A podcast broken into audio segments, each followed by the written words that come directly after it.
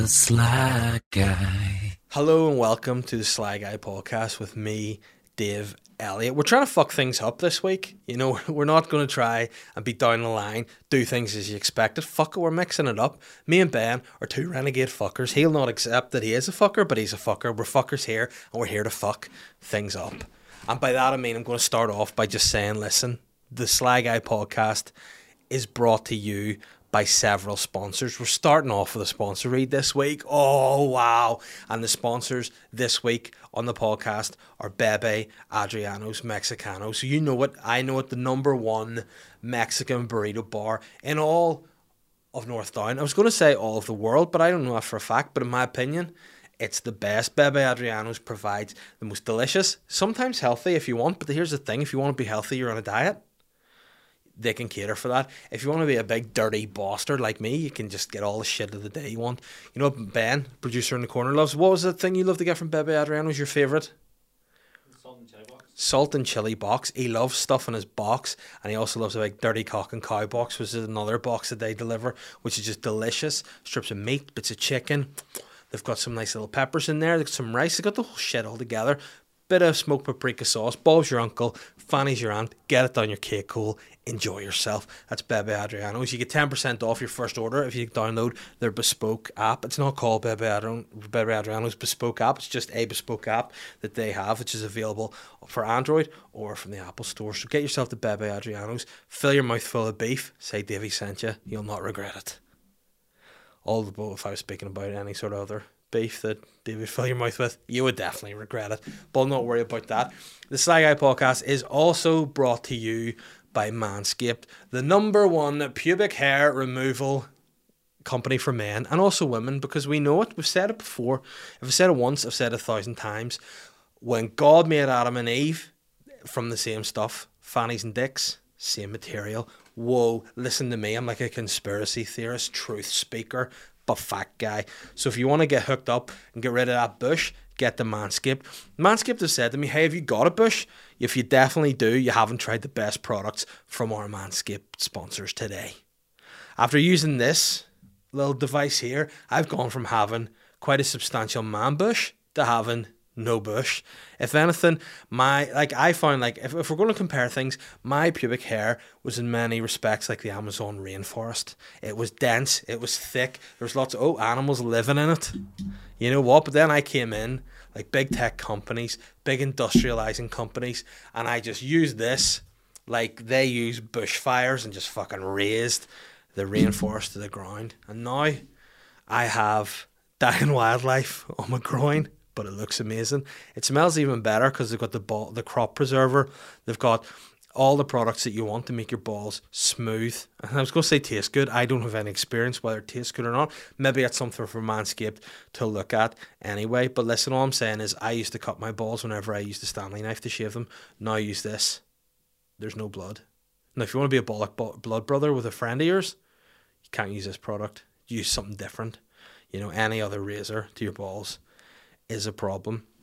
But this perfect package 3.0 comes with the lawnmower 3.0. It's all you want for your balls. Um, it comes with essential lawnmower 3.0, which is waterproof. There's cordless body. You're not going to electrocute yourself when you're shaving. That's all good for your grooming routine. Um, and if you're looking to get some Manscaped products, you want 20% off, get to manscaped.com, use the, the code SLYGUY. It's all capitals, SLYGUY at manscaped.com for 20% off and free shipping wherever you are in the world. Even if you live in the Amazon rainforest and your house is burnt to the ground and you want to shave your pubes, use the code. Say Davey sent you You'll not regret it. I mean, Ben, this could have been the name of this week's episode. Davey sent you, but it sounds creepy. And as usual, the podcast is sponsored by Modest Beer. Modest Beer are small independent brewery crafting small batch beers for discerning drinkers. All delicious, all nutritious if you don't listen to PTs. And you can find out more about it at any of the handles Instagram, Twitter, Facebook at Modest Beer, or visit their website www.modestbeer.co.uk for more information there you go. That's so. Thank you guys for sponsoring the podcast. If you say fuck big business and you don't like sponsors, you're one of these people. You're wrong because these products are amazing. But if you want to support the podcast on a more sort of ad hoc, sort of cult basis, get on the Patreon. We've got a Patreon over there.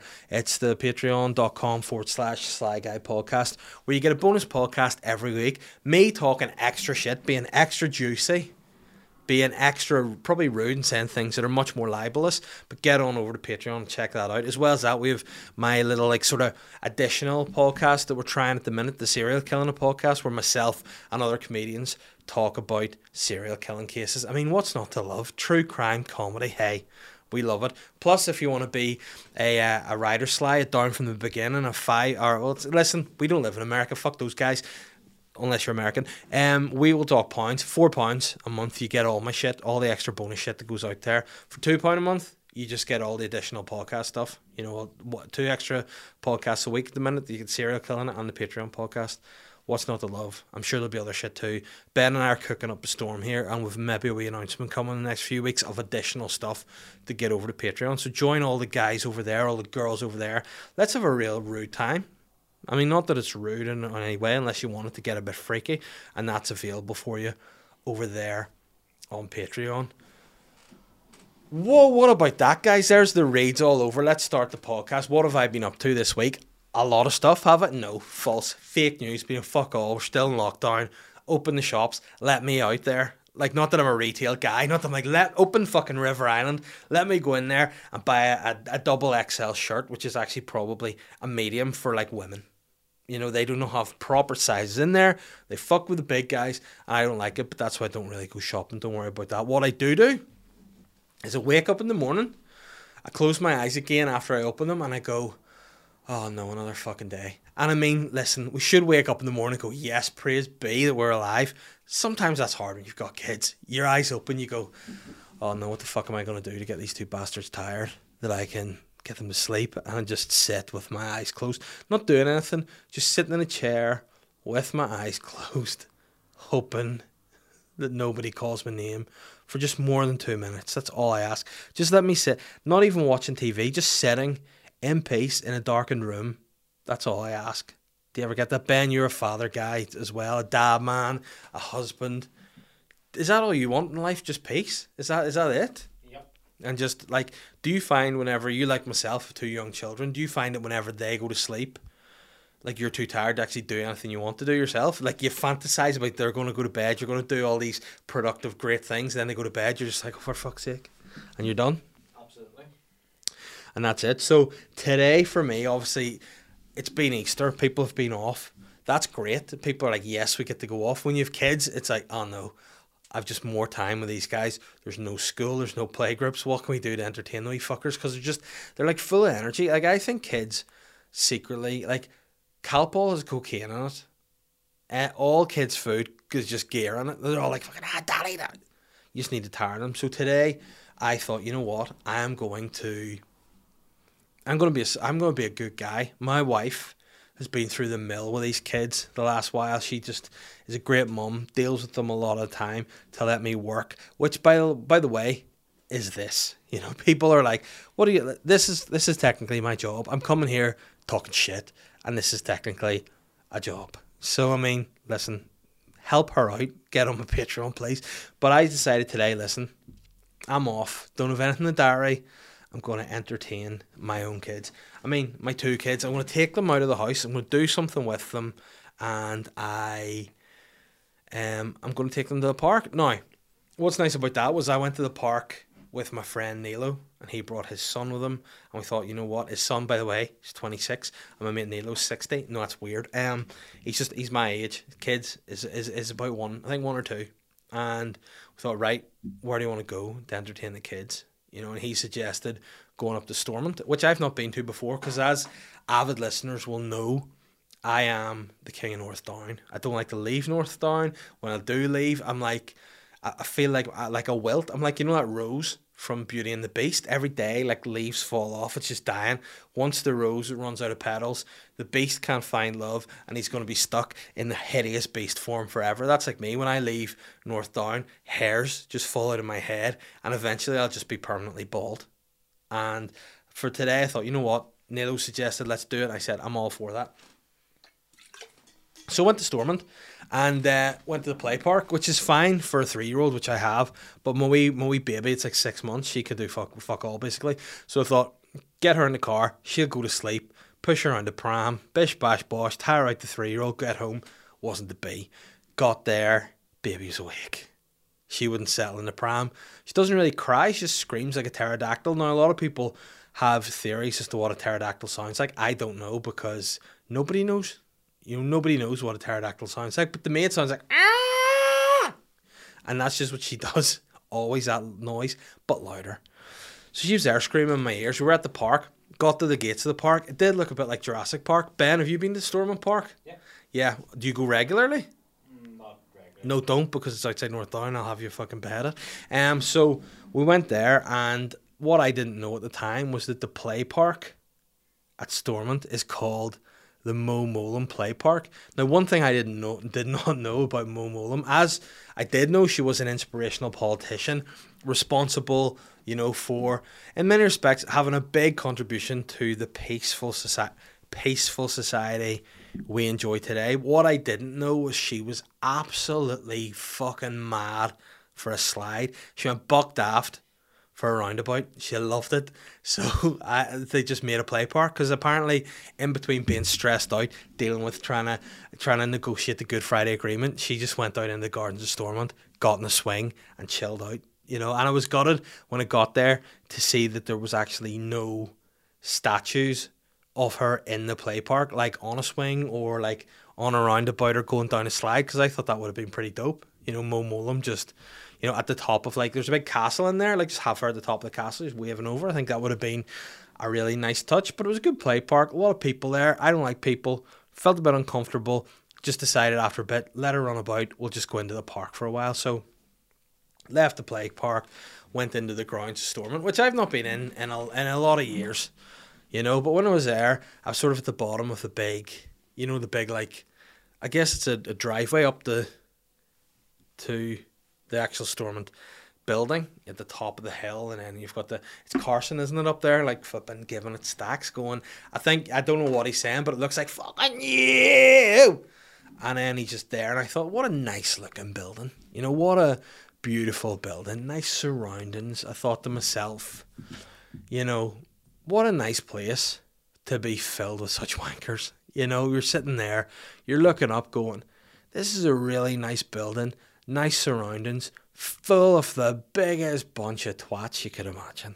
You know, you look at the way things are in the country at the minute and you go, wow, this is where our leaders should be sorting things out, but they're not. You know, with two parties running the country at the minute, one who doesn't even acknowledge that the country is a country. The other who's like, we are British, we are British, ah, let us be so British, doesn't accept British rule. You know what I mean? There's kind of an oxymoron. We will have no sea border, ah, but then why don't you have the same rules when it comes to like gay marriage and abortion? Why don't you just accept if it's one, it's all for one, one for all. The other party being like, nah, we're just governing a country don't acknowledge exists. Yet they're happy to take that dough. Do you know what I mean? It's it's it's just moronic, you know. And until we get rid of that fucking backward thinking, we're going to be fucked. And it pisses me off being there at the Mo Mowlam Play Park with my kids growing up in a society that's still as backward as it's always been. There's still parties that are being voted in based on on shit that doesn't really matter in day to day life. You know, colors of flags. You know, things that are like way down the line that shouldn't matter. Stuff like jobs, housing, you know, communities. All this stuff actually matters to day to day. Feeding your family, looking after them. Who gives a who gives a shit really about about flags and what you are when at the end of the day people are struggling to work, people are struggling to get an education, people are struggling to feed their kids. It's bullshit. Yet you have these politicians up there taking all the money of the day, driving kids out into the streets to riot you know, with their fucking their rhetoric, which people don't even understand what the fuck's going on in this country. They're out throwing petrol bombs, getting themselves criminal records, being totally vilified because our, our leadership's a total disgrace. You know, and that's the biggest kick in the dick when you're there and you're going, you know, there's people out there not even knowing what they're fighting about, and then you've guys up at government. I could give names. I'll give you a clue. There's a guy who doesn't follow me on Twitter. It's blocked me. You know, he's a prime example. What's this guy all about? You know what I mean? It just it just frustrates you. You know what I mean? I just think, you know, having worked within communities on both sides of the divide, all the same problems. You know, they talk about doing projects to try and engage youth, try to help out youth, try to, you know, move things forward, try to bring more income into communities, trying to support communities themselves. You have people living in atrocious conditions, you have people, you know, not having any sort of hope of getting through it, and then they're just, you know, they've nothing to lose and they're being forced to the streets to fight because our politicians are fucking idiots. Until that changes, until people get rid of the actual hate that is still at the core, the goading, the this side is right, this side. Like even Gerry Kelly's tweeting about the Easter Rising whenever there's fucking riots. Like, what's he at? Chill out. You know what I mean? There's a time and a place, guys, but not not a clue. So I don't know. I don't know what they're going to do. And for me, um, you know how people are like, well, Mister, how are you going to stop the rioting? Well, what I would say to do, I would be going into the the streets with guys, and I'd be like, right, what do you want? And I would know what you, what working class loyalists want, and then I would go to some sort of funding body and I'd say, listen, I know what working class loyalists want. I need some money, and they're like, well, what are you going to spend the money for? And I'd be like, I'm going to go. I'm going to book UB40. I'm they're going to do a live concert. They're going to do a live concert in Newtownabbey.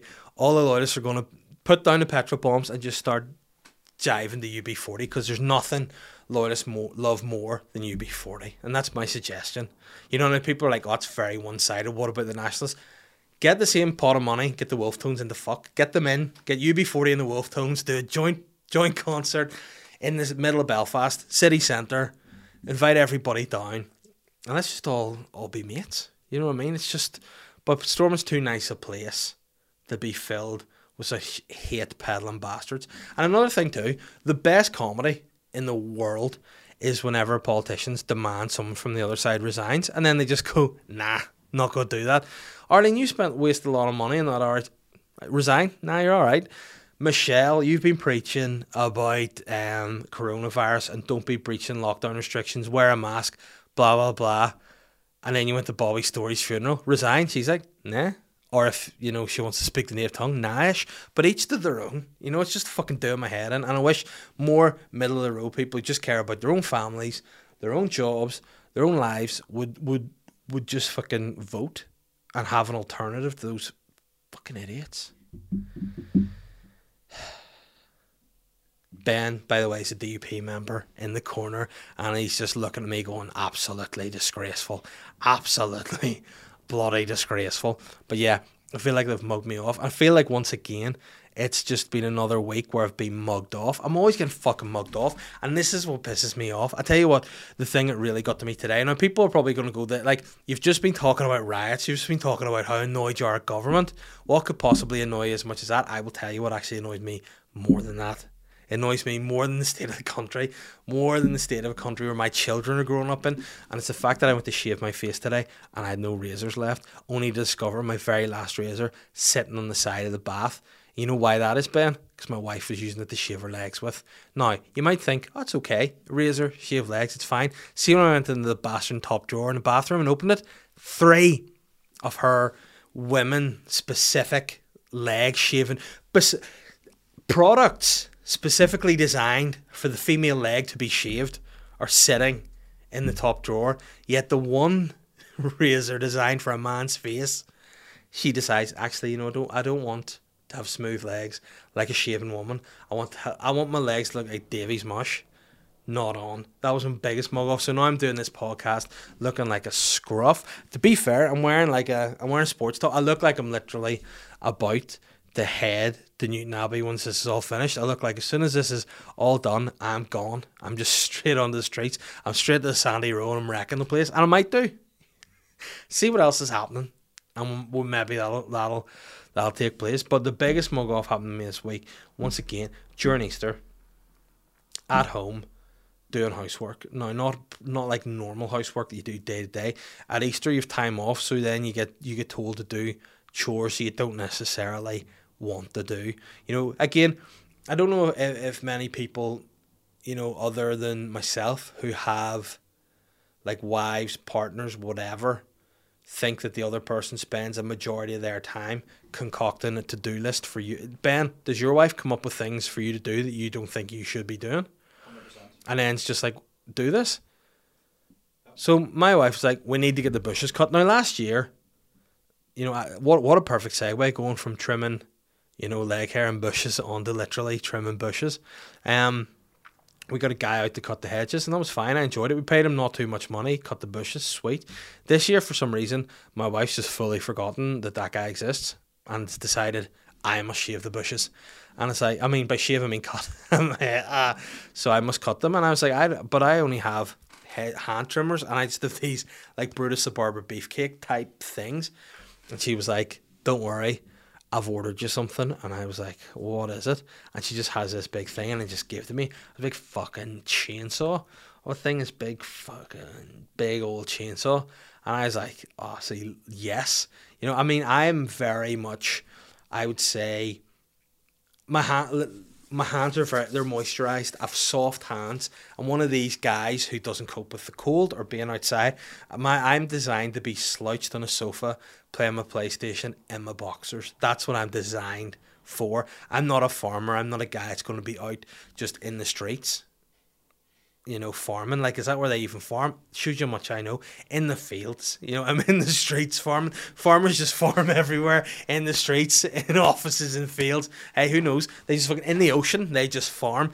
So I'm not designed to be doing that. But yet, as soon as my hands were filled with this chainsaw, I automatically just felt my dick getting bigger, not in a sexual way, not aroused, just growing in length. My balls getting fuller and bigger. Like I just felt my head getting bigger, my hands getting bigger. I was like, I'm turning, my hands getting harder, I got calluses and all. I just feel like I'm turning a real man's man here. It's fucking chainsaw. And then like, you know, whenever you get, do any of you get a chainsaw ever? You ever had your hands, seen your hands in a chainsaw? You just start acting like Leatherface and going, fucking, I got a chainsaw. You're fucking loving it. You're going crazy.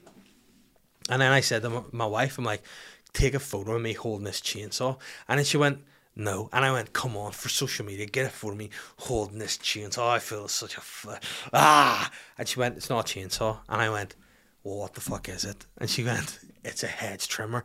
And I went, uh, potato, potato, they're the fucking same thing. You lob somebody's head off with it, and that's all I need. And she was like, no, it's definitely not a chainsaw. Can I not just call it a chainsaw? She went, no, a chainsaw is something entirely different. It's got petrol, it's a big fucking chain around it. This is literally just looks like the, the mouth of an alligator with some wire on the end of it, right? And I said, no, listen, we're calling it a chainsaw. That's what I'm going with, and that's it. And she went, definitely not a chainsaw. And I said, it's it's as intimidating as one. It's as dangerous as one. And she went, it isn't. And I went, yes, it is. And then she went, it isn't. And I went, yes, it is. And she goes, why is the movie called The Texas Chainsaw Massacre and not The Texas Hedge Trimmer Massacre? And I went, well, it doesn't sound as good. You know, the Texas Hedge Trimmer Massacre sounds like somebody who you like. Sounds like an inexperienced gardener you'd hired to cut back your very specific petunias, and he just fucked it, just fucked them out of the roots with his hedge trimmer. That's what it sounds like. So she mugged me off of that. She, it's a hedge trimmer, and then she went, "I actually bought the hedge trimmer for me to do the bushes," and I went, "Well, why did you give it to me to do if you bought it for you to do?" And she's like, "If the like such a like like a woman from like the, the eighteen hundreds, she was like." If the notion takes me, I might do it myself. Notion didn't t- take to her at all. She just got it with a wire. I wanted a battery pack one, so it's you know you could, it looks more like a chainsaw. There's no wire attached. She insisted the wire because it's lighter, and if she, if the mood took her. Now, my wife is a lot of things, a lot of great things. Wonderful woman, love her to bits. One thing she is is extremely clumsy, you know. And I said to her, "Listen, I don't want you touching this," and then I started to proceed to give her a health and safety lesson about the handling of chainsaws. And she was like, Again, I don't know why you keep telling me about the safety of chainsaws when this is a hedge. I said, Catherine, sh- listen to me. You can't go near it because one false move, one lack of concentration. Now, I say my wife would, you know, it doesn't bode well for me in marriage, by the way, but she gets bored quite easily. So, I mean, after a while, she'd be like, This is boring. I want to go, but this is boring. So she said to me, Right, you can do this. And then if I fancy going to go, I'll go. And I said, You will never touch my chainsaw. It's too dangerous. I don't want you hurting yourself. Don't want you wrecking anything. Leave it to me. I'm an expert.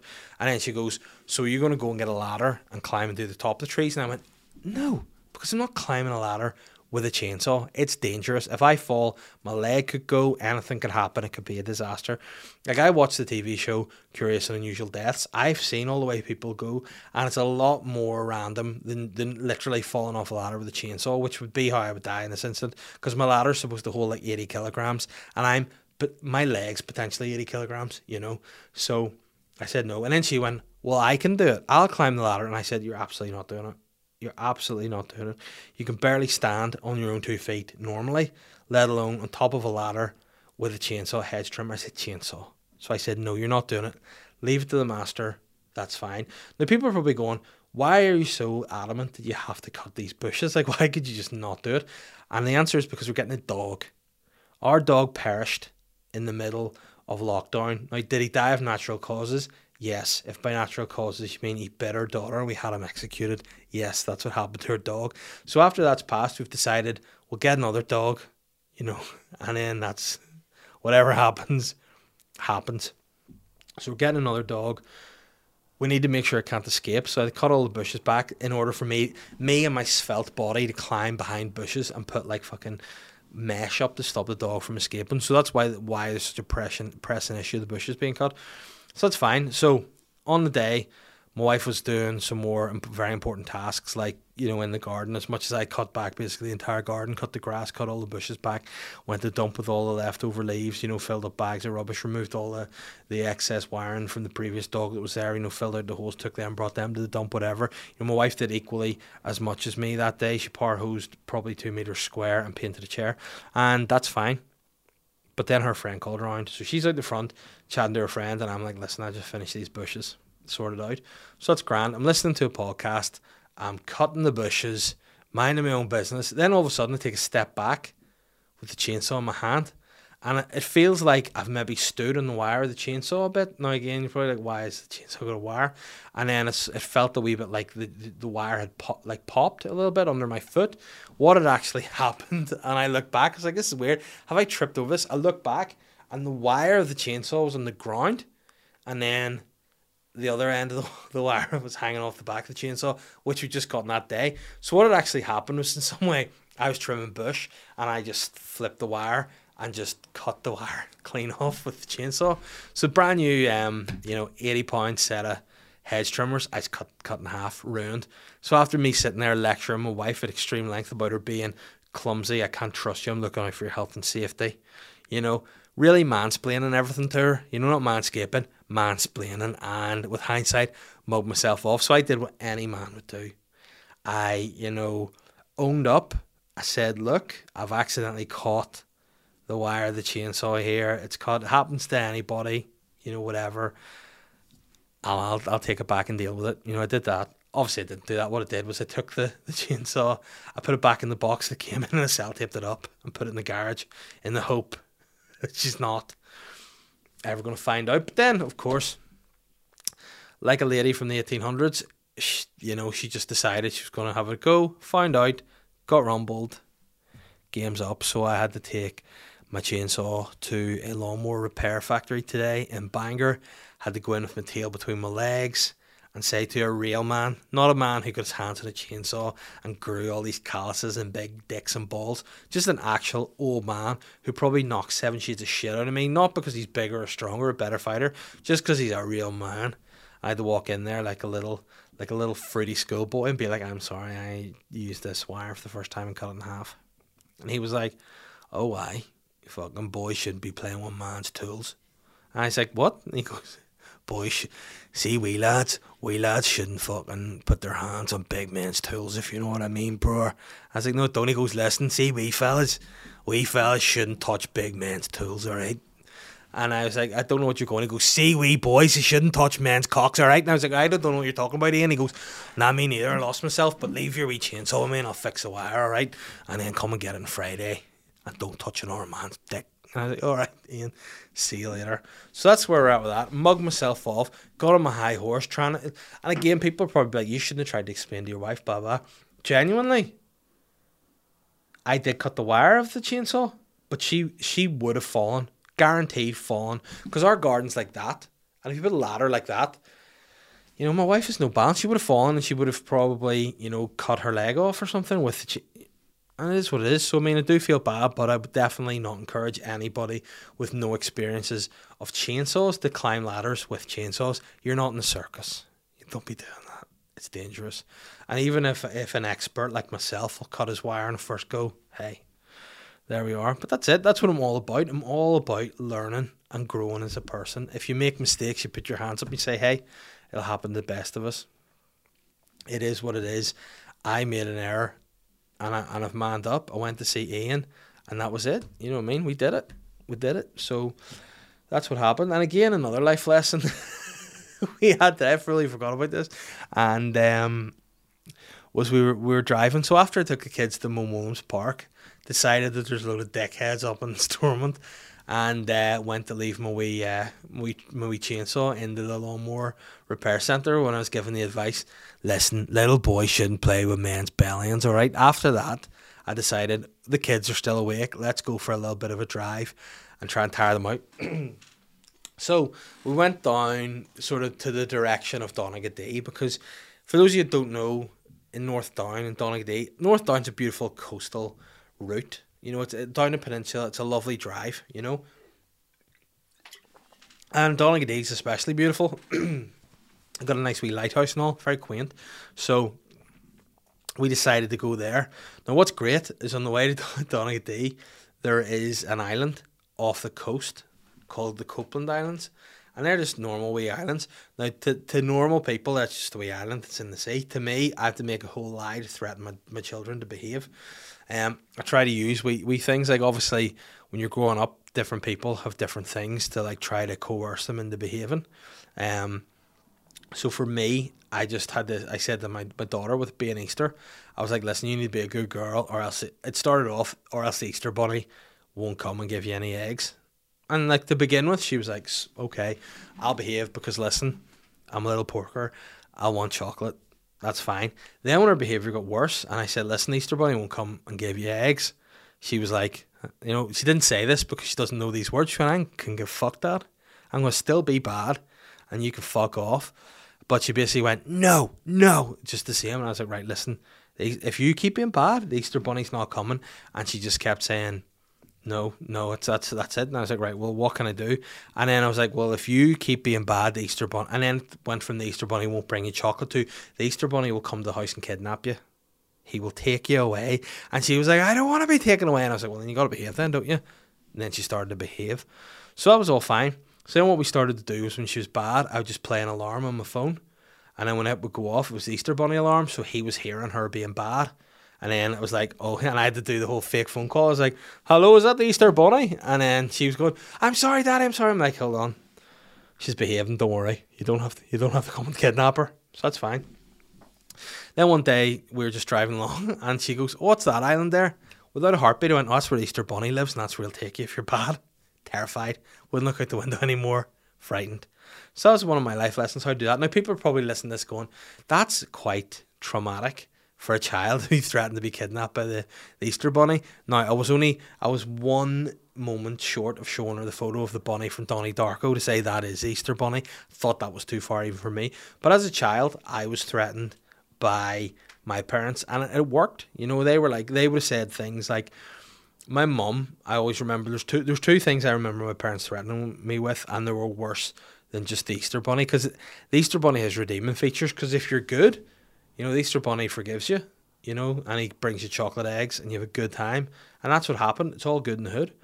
But my parents um, had two threats that, again, I would say my parents, to be fair, when I absolved my dad of any wrongdoing here, this was entirely driven by my mother. My mother was, like, my dad would have given me a smack if it was bad or, you know, threatened me, go, see, on you. Um, don't touch me, don't touch dad's dicks. Mm, I mean, okay, no worries, dad. Whereas my mum was like, she was cerebral with her threats. You know, she really thought them through. Evil, you know, like if you were out in public and you were bad, your mum would nip you behind the arm so people couldn't see, but it was really yeah, fuck. But my mum's threats were always if I went to a petrol station and she was going in, she'd be like, "Don't you be messing around," or else. And you're probably going, you know, or else I'll, I'll be really cross. Would would it probably suffice? But she'd be like, "Don't you mess around the car when I go in here to pay, or else the IRA are going to shoot you." And I was like five or six, being like, "Fuck." stricken by fear in the backseat of a car, being like, I better not move in case. And I just thought when you're that age, that, that's what happened in the troubles. You just get shot. That was fine. But the worst that had me com- like completely petrified until I was an adult was we used to go to holidays uh, to Jersey, not not fucking Jersey, but Jersey and the Channel Islands. That's where we went for our holidays most years. It was grand, and there was this book that existed called The Beast of Jersey. There's there. That's what he looks like there. As you can see, scary guy. You know, frightening for a child. And I never knew what exactly this particular dude did. You know, I just thought, scary looking guy, I'll behave. You know, so then with that, there was like a picture of him. Scared you, definitely. But my parents would just make up stories. Because obviously, Bunny doesn't live in the Copeland Islands. That's ridiculous. You know, let alone does he kidnap kids? I don't know him well enough to say where he does or not. So my story could be plausible. But they were like, see this guy, what he would do if kids are bad, he would come and he would sneak into rooms at night and he would kill them. So, I mean, unless you want to be murdered, son, you'd behave. And I thought, oh, it's terrifying. Now, he looked just like like like Michael Myers type character, so it was frightening. And then it got to the point where I was so afraid of this book. Then anytime I saw it, I would like fully panic and almost break down and cry. And like this was probably up until I was like twelve or thirteen. I was just fucking terrified of this book. And then um whenever I became like an adult and I was in Jersey again as like a 17 year old or something, I bought the book and I was like, you know what, I'm not, you know, I'm not like, you know, in, in Home Alone when Kevin faces the way like heater in the corner and he's like, I'm not scared of you anymore. I'm like, I want to read this book. I'm not scared of you anymore. And I read the Beast of Jersey book. Turns out the guy was a real guy. He did break into children's rooms, except he just molested them. So basically, my parents were saying, if you don't behave, there's a scary man's going to break into your room and molest you. All right, which is a terrifying threat. But I mean, that was parents in the nineties. You know, they've changed a bit now. I tell my kids, you may pretend like I didn't say there was anything bad about being taken by the Easter Bunny, just that you wouldn't get to live in the house with me anymore as a great guy. You know, so whereas my parents were having me basically molested and murdered, um, which you know, and then people wonder why I get as irate as I do, and I'm the way I am. You know, probably that. And again, once again, I want to say my mother, not my dad Dad's fine. Mum, sly. Very sly. Threatening me with those things. But anyway, we're on the way down to Donaghadee. We got segued there a wee bit. We're on the way down to Donaghadee. And as we're driving along, um, my wife goes to me, Oh, would you look at that? and I went, What? She goes, It's a dead pheasant. I nearly said peasant there. Which I mean is the most north down thing to be driving along the road. Look, look, my darling, there's a dead peasant on the roadside, and um, there there was genuinely a dead pheasant lying on the road. And she, my wife, is a big animal lover, which is why we're getting a dog because I think you know, listen. Do we need a dog? We've already got two small kids. Heads are turned. Don't sleep as it is. Do we need a dog? Probably not.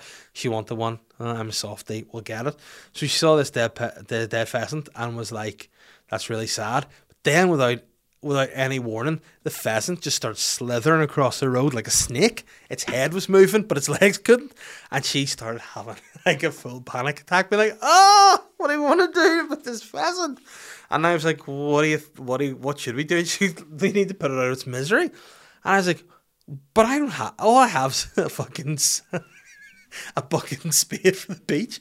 I'm like, do you want me to get out and like fucking boot this pheasant in the face and hit it with a with a child's spade? And then she was like, no, and she sort of was like so stressed. It was such a weird because like it genuinely looked like like a snake. You couldn't its its wing was in, you couldn't see any feet. It was just going like this across the road. It was so freaky. And then my my wife just having mugged me off by making me cut the bushes, amongst other things, got me with one final mug off. She just went, I'm sure there's probably going to be a proper old hard man walking past soon. We'll put it out of its misery to say that I wasn't hard enough to murder a dead pheasant which wasn't dead. Hurtful.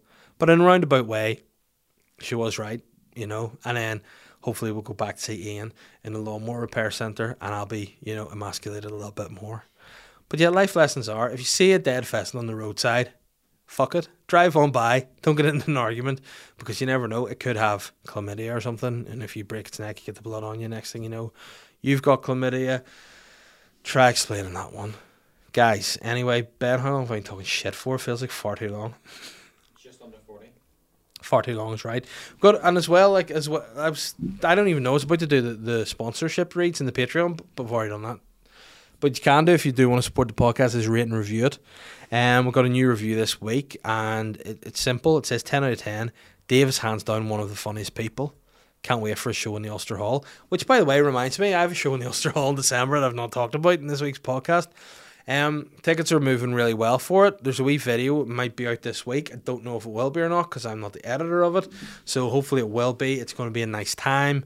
Um, hopefully find it funny and it encourages you to buy tickets to my show. What about that? Um, on the 17th of December. Show's called Pillow Talks. Come together nicely. Some more life lessons there and threats. Come and uh, come and check that out. And thank you for that review. Who I think it was Jordan Robinson. You know, another comedian telling me that I am one of the funniest people. I mean, that is high praise. A man who knows, saying one of the funniest guys. You know, he's also quite funny too. You know, not as funny as the funniest guy, but I mean, is anyone? I don't know, but he's he, he's potentially up there. I'm a fan of his. It's turned into a little bit of a sort of you know dick sucking thing here, and you know makes Ben uncomfortable when I start sucking dick on the podcast. So I'll swiftly, uh, swiftly move on. Um, tell listeners questions this week, and then we will uh, we will close it off. But seriously, if you do enjoy the podcast, you know rate and review it. It does help. We're trying to you know focus a bit more. This week's been a little bit scatty because of so many.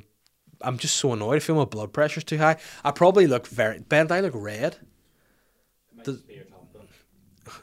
That's that's why you're that's why you're on the payroll. You say the right things, my friend. But yeah, I do feel I feel angry this week. I feel annoyed. I feel tired.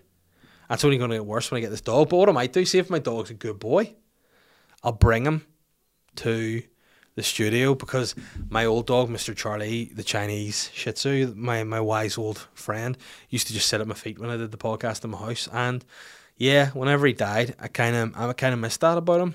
But you know, hopefully, the new dog I'm getting is going to be a big boy. But whether or not he will suit being in here, I don't know. Ben, would you be comfortable with a big dog being in here during our recording? Absolutely. Yeah, I mean, it could be. Uh, see if he kicks off, he'll wreck this place. But hey, what an exciting episode that would be! Just a dog fucking galloping around eating everything.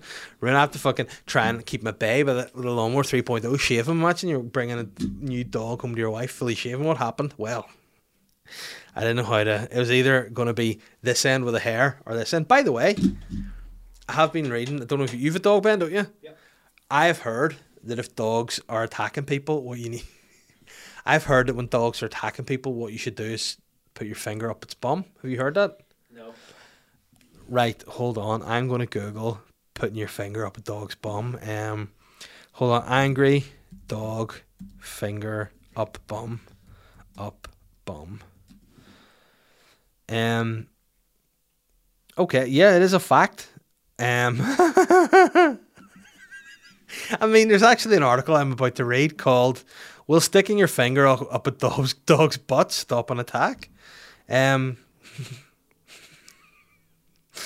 Um, I don't know what this is. This may just be like a blog, but it's enjoyable. It's only the end of June already. I've had three run-ins with large dogs in the loose in my neighbourhood. Last night, a black Great Dane ran out barking at my daughter while we were riding our bikes. My wife and I both yelled loudly, and that was enough to get this dog to back down. Turns out yelling's the wrong thing to do, okay?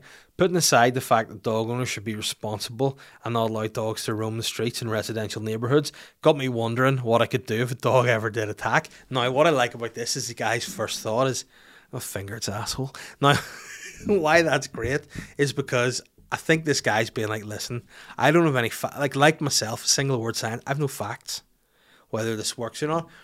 But I reckon if you fucking thrust a digit up a dog's pooper, it's not going to like it.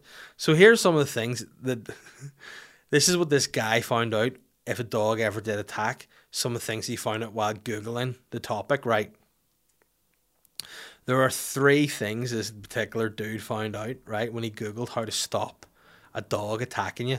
Number one, dog mace.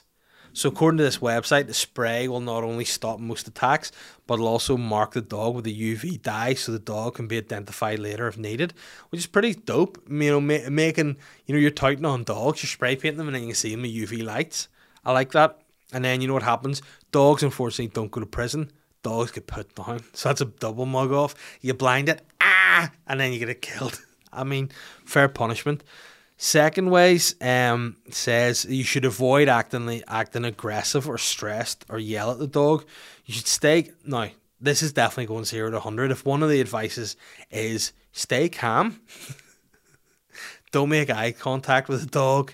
You know, just that tells the dog that you're not threatening to them and you just want the space that you're in. And if you're attacked, resist the urge to pull away. If the dog is latched on, try lifting the dog's legs off the ground. So how does it go from just being like, listen, you're go you're going you're seeing an angry dog being like, listen, I mean no harm. How do you go from that to just fucking shoving your finger up its hole? Like that's definitely definitely a, a flip. Now I love how Americans write this. Number three advice: sticking your finger up its butt. Some say this will cause a dog to let go, while this option is certainly not pretty.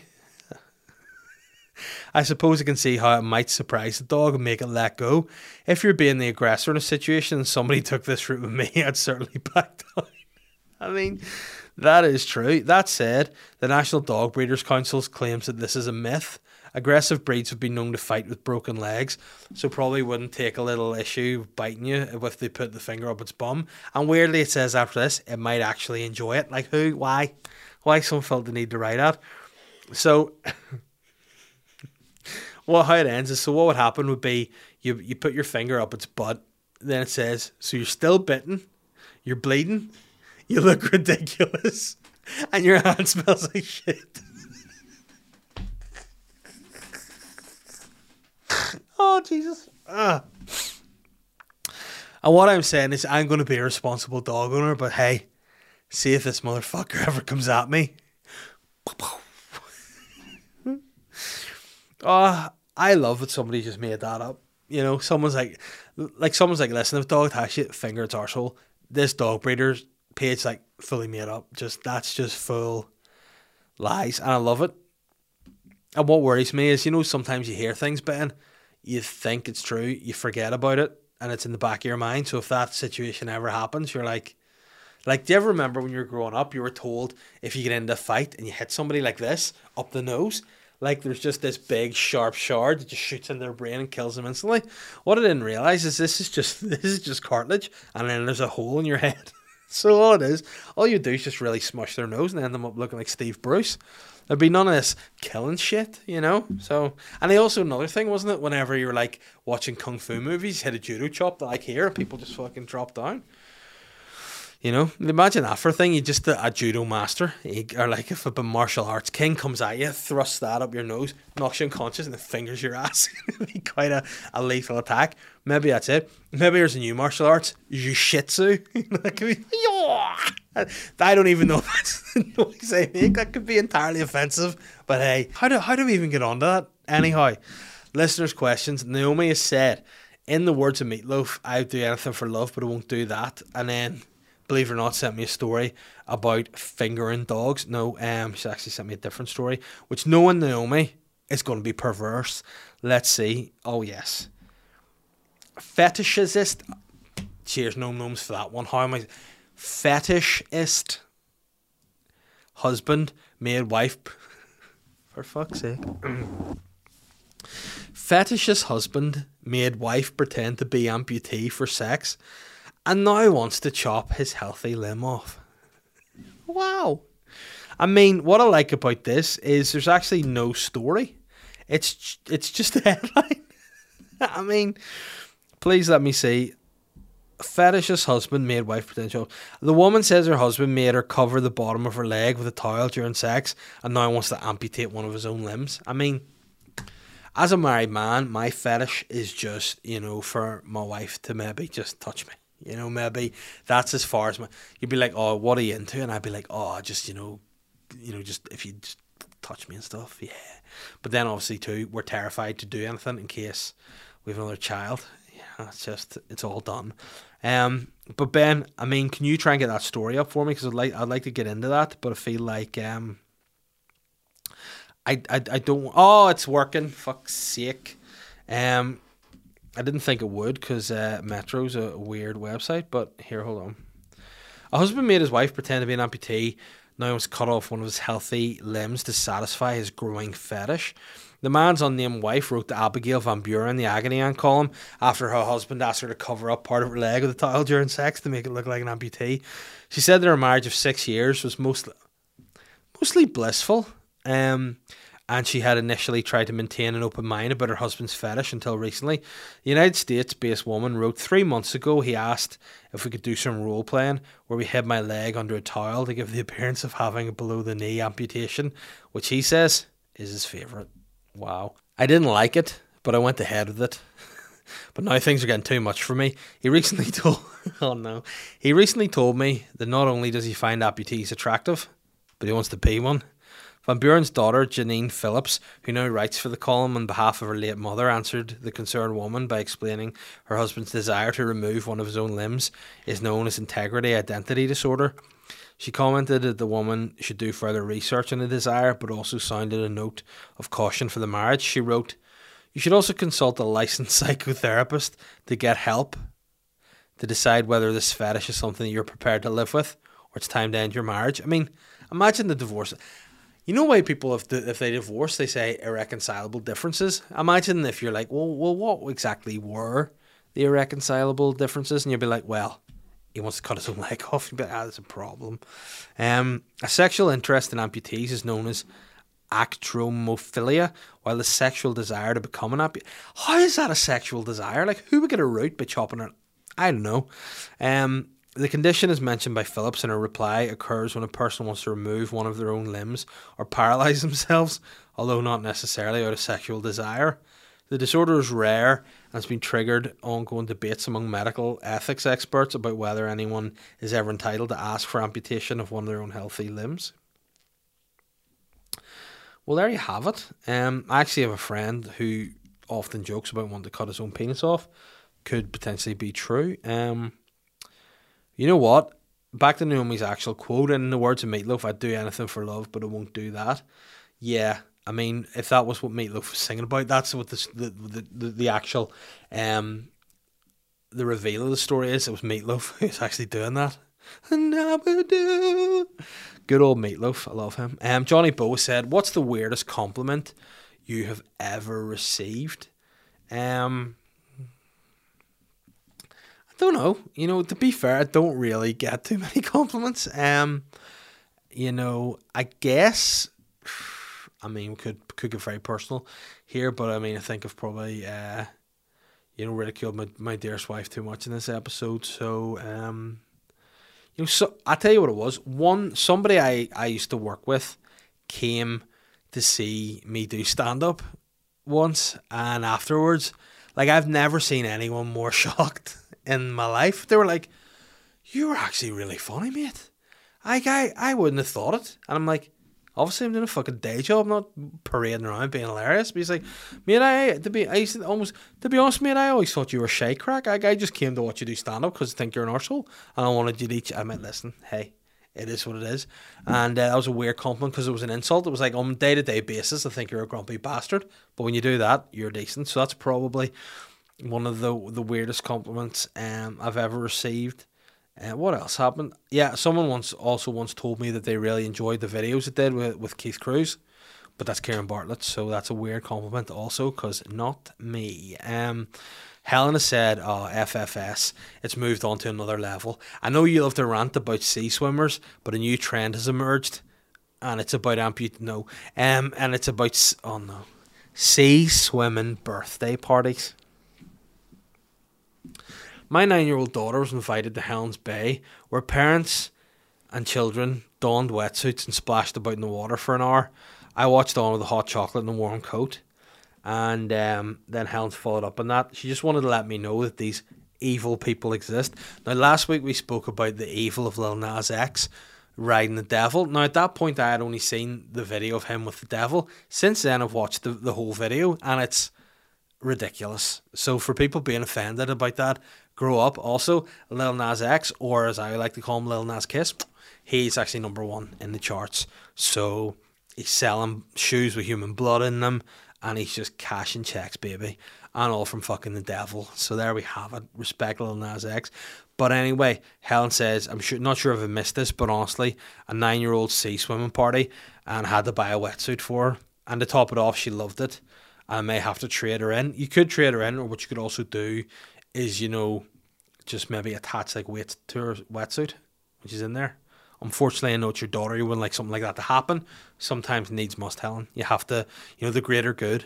If you have to take, if your daughter's a sea swimmer, you know, you got to take. Like if my daughter became a sea swimmer, Borstal, that's where she would end up. And whether she'd be teenager or an adult, I'd still send her to a Borstal. You're going to Borstal.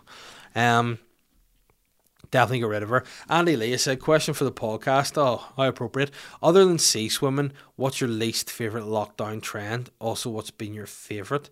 My favourite lockdown trend has been not seeing people. And um, my least favourite lockdown trend, bar sea swimming, has been, you know, probably... Probably banana bread, because I mean, it's stinking. Like, just go and fucking make muffins and shit. You know, go make nice stuff. Make tray bakes. Make brownies. Banana bread. Why the fuck? Stupid bastards. Um, Phil has said, Did you enjoy yourself in Newtownabbey this weekend? So original. Hilarious. Um, yeah, I did. You know, I did. It's good fun. Gaz said, How would you stop the riots in Belfast? Hey, covered that earlier. Get UB40 do a live concert. Just get them down to I don't know where just outside Victoria Square. Just you know what you do? Get big speakers going to the riot centre, like you know the Pied Piper of Hamelin. Get.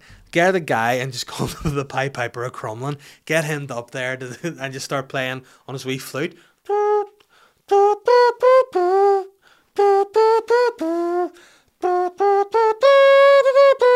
And then just sort of follow them down to Victoria Square and watch UB40. And I mean, all the riders would be like, I fucking, I, I fucking hate the police and I hate fucking the Shinners and all, all those in the fucking seaboard and all, but I love UB40. Ali Campbell, number one. I love two things, three things, Buckfast, Rangers, and UB40, alright? Um, so yeah, get them to do that. Jamie Lee has said,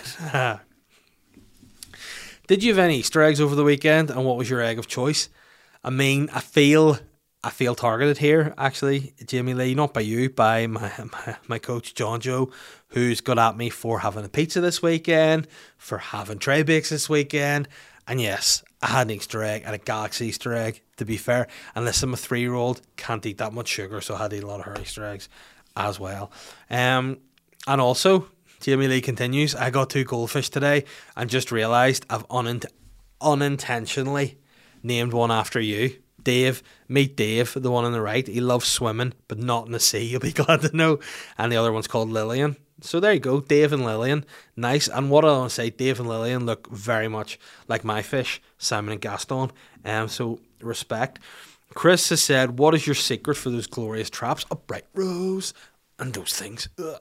Um, Johnny Maxwell said, What are your thoughts on Chris D'Elia making his comeback?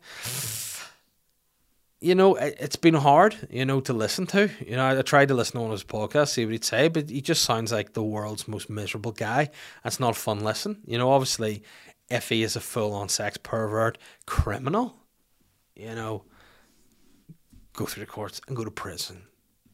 But, you know, if he if he hasn't broken any laws and he's just a creep, you know, he should be allowed to you know try to try to work because I mean what what baffles me is there's like obviously we live in a country whereby you know people in power have murdered people and that's grand we're just sweet with it you know uh, OJ Simpson's like working for betting companies Hi Twitter world, it's me, OJ, your boy. Like calling yourself your boy when you when you've murdered people is is crude. It's your boy, OJ Simpson. You're like you're not my boy. You're a scary man, a definite criminal. But you know we forgive guys like that. So if you know if Chris D'Elia is just a pervert, you know a creep guy, you know what can you do? But if he's if he's actually a criminal paedophile, no. Um, and Connor Scullion, the last question of the day, said, "What was the biggest fuck's sake moment you had at school?" Um, there's been a few like school a lot of funny things happen. Probably the, the biggest one where I went, oh no, oh fuck's sake, was when I uh, gave one of my best friends third degree burns for banter. That was kind of, oh no. Do you ever do things, Ben? Have you ever done anything like you didn't realize something was the way it was, and then you did it, and you thought like so in your head something was something, and then when it happened in real life, it didn't happen the way you thought it would happen. For for for example, my biggest fuck's sake moment in school was um whenever a friend we were in art class and me and my mate we would just mug each other off as friends do. And he was sitting there and for some reason like like that amputee guy like fetishizes about like no limbs. I just looking at my mate's hand going i'm gonna get him here and i just thought i'm gonna just make him uncomfortable. I'm not gonna hurt him. It wasn't my intention to hurt him. Like i'm just gonna make him mildly uncomfortable. So i got had a bit of balsa wood. I don't know why. Like we're just doing art, building stuff. I had balsa wood. I had glue gun, so I just flicked the glue gun on. In my head, I just thought it was wet glue. I didn't realize that the actual glue was boiling hot and melted down. So I was just pumping all this glue on the bit of balsa wood, feeling like I'm gonna stick this to this hand. This will be funny. So I loaded up this thing, balsa wood, full of glue in his hand. He's went when I lifted it off, it like lifted half of his skin, and I went, "Oh fuck's sake!" And he went, "Fuck's sake!" totally differently, and that was quite a, a big fuck's sake moment. Again in art class, I had another fuck's sake moment. Similar was another friend of mine. Had, again, why do people tease me? You know, I can't help but react. He left his hand in my in my vision, and I had to strike out. The other one, this guy had a big bag of clay on his knee and it was like a big bag of clay, but it was a plastic cover of the clay. And for some reason, I had a scalpel, and I just thought I'm just going to go across and go yeah, and, and cut the bag of clay. But obviously, you know, he didn't trust that I was merely going to cut the bag of clay. And whenever I came lunging at him with a scalpel, he jumped. and when he jumped, he didn't have a bag of clay, so I basically just sliced his leg. Could have probably cut his his uh, femoral artery and killed him, but just cut his leg with a scalpel, and then very much went into you know big brother to little sibling mode. Shh, don't tell, don't tell. But then he was like, I'm fucking bleeding profusely. I need to go to the, the nurse. And then they were like, how'd that happen? And then he had to basically go, well, Dave, you know, stabbed me with a scalpel. And then the same, what was even better? Our nurse was called Nurse Nut, which sounds like something out of Pornhub. Hey, I'm Nurse Nut. Are you ready to bust one? I mean, if anybody ever knows Miss Nurse Nut, so wrong. But yeah, so one week Nurse Nut's just been sent from our class with a guy with third degree burns who had to genuinely be driven to hospital to get treatment because I scalded him so bad. And then the next week, same dude just stabs him with a scalpel. Not doesn't look good for me. Now, what also happened to both those same boys? The first one, um, pushed me over. Him and another friend. He actually got down behind me one day on all fours and mate pushed. I fell over, trousers ripped. I got really raging. My five meter sprint speed, faster than anyone in the world. I chased after him, caught him, but only caught him like the blazer. He kept running, fell, dislocated his shoulder, and somehow my fault. Sly. The other guy who cut with a scalpel. I rugby tackled him. I landed on top of his legs. They were crossed. Snapped his leg in half. Then thought he was just being a wuss, saying I'm a leg sore, so put him in the ankle lock after it broken both his both the bones of his leg. That was fine. So then a few weeks later, he, he basically got his leg put in cast, and he's like, oh, blah blah. Had to go back to the doctors because his foot was pretty sore, dislocated ankle. So I'd broken his leg, and I put him in the ankle lock, dislocated his ankle. I felt bad about that, and genuinely apologized to his mother. That's how bad I felt. Because again, banter sometimes goes too far, and I'm a prime example of somebody who maybe takes things a bit too far. And there you have it interesting week. Ben, did we stick to the 45 minutes length for the podcast? 105. Oh, for fuck's sake. Anyway, guys, thanks for listening. If you haven't already, rate and review the podcast. Go onto the YouTube and subscribe if you haven't already. There's video over there. Go over, hit the subscribe. Just Google Sly Guy Podcast. You'll find the channel and we'll have a nice time. Anyway, guys, take care of yourselves. Don't use chainsaws and don't let anybody like me near you with boiling hot glue. Goodbye. I'm the sly guy.